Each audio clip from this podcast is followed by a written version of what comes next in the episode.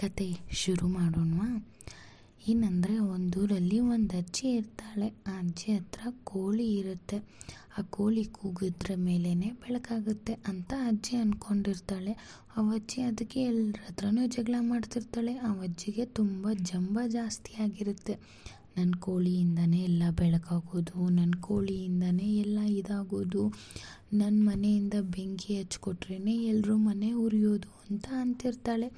ಹೀಗೆ ಒಂದಿನ ಇರಬೇಕಾದ್ರೆ ಎಲ್ಲರ ಜೊತೆ ಜಗಳ ಮಾಡ್ಕೊಂಡು ಮಾಡಿಕೊಂಡು ಈ ಊರಲ್ಲಿರೋರಿಗೆಲ್ಲ ನನ್ನ ಬಗ್ಗೆ ಗೌರವನೇ ಇಲ್ಲ ನನ್ನ ಜೊತೆ ಯಾವಾಗಲೂ ಜಗಳ ಮಾಡ್ತಿರ್ತಾರೆ.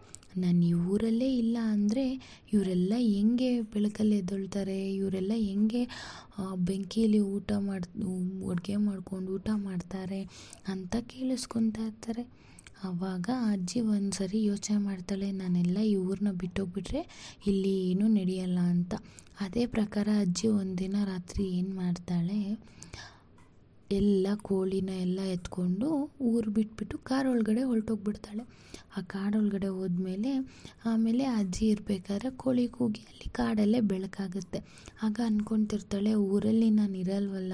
ಸೊ ಕೋಳಿನೂ ಕೂಗಲ್ಲ, ಬೆಳಕು ಆಗಲ್ಲ, ಬೆಂಕಿನೂ ಇರಲ್ಲ, ಅಡುಗೆನೂ ಆಗಲ್ಲ, ಜನಗಳು ಊಟ ಮಾಡಲ್ಲ ಅಂತ.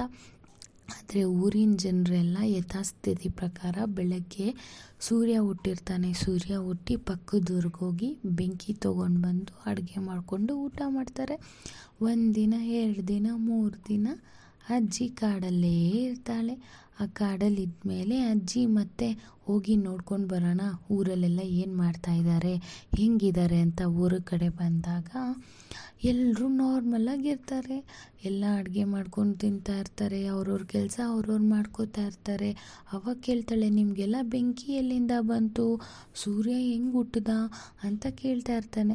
ಅದಕ್ಕೆ ಒಂದು ಅಜ್ಜಿ ಹೇಳ್ತಾಳೆ, ಇನ್ನೊಂದು ಅಜ್ಜಿ ಅಜ್ಜಿ, ಅಯ್ಯೋ, ಮಂಕೆ ನೀನಿಲ್ಲ ಅಂದರೂ ಸೂರ್ಯ ಹುಟ್ತಾನೆ, ನೀನು ಬೆಂಕಿ ಕೊಟ್ಟಿಲ್ಲ ಅಂದರೂ ಪಕ್ಕದೂರಲ್ಲಿ ಬೆಂಕಿ ತೊಗೊಂಬಂದು ನಾವು ಅಡುಗೆ ಮಾಡ್ಕೊಂಡು ತಿಂತೀವಿ ಅಂತ ಹೇಳ್ತಾಳೆ.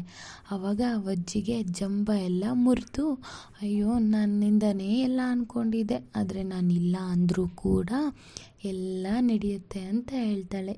ಈ ಕಥೆಯಿಂದ ನೀವೇನು ಕಲಿಬೇಕು ಅಂತ ಅಂದರೆ, ನನ್ನಿಂದನೇ ಎಲ್ಲ, ನಾನೇ ಎಲ್ಲ ನನ್ನಿಂದನೇ ಎಲ್ಲ ಆಗೋ ಜಂಬ ಬಿಡಬೇಕು ಜಂಬ ಅನ್ನೋದು ಬಿಟ್ಟು ತಾಳ್ಮೆಯಿಂದ, ಗೌರವದಿಂದ ಈ ಜಗತ್ತಿನ ಮಧ್ಯದಲ್ಲಿ ಬದುಕಬೇಕು.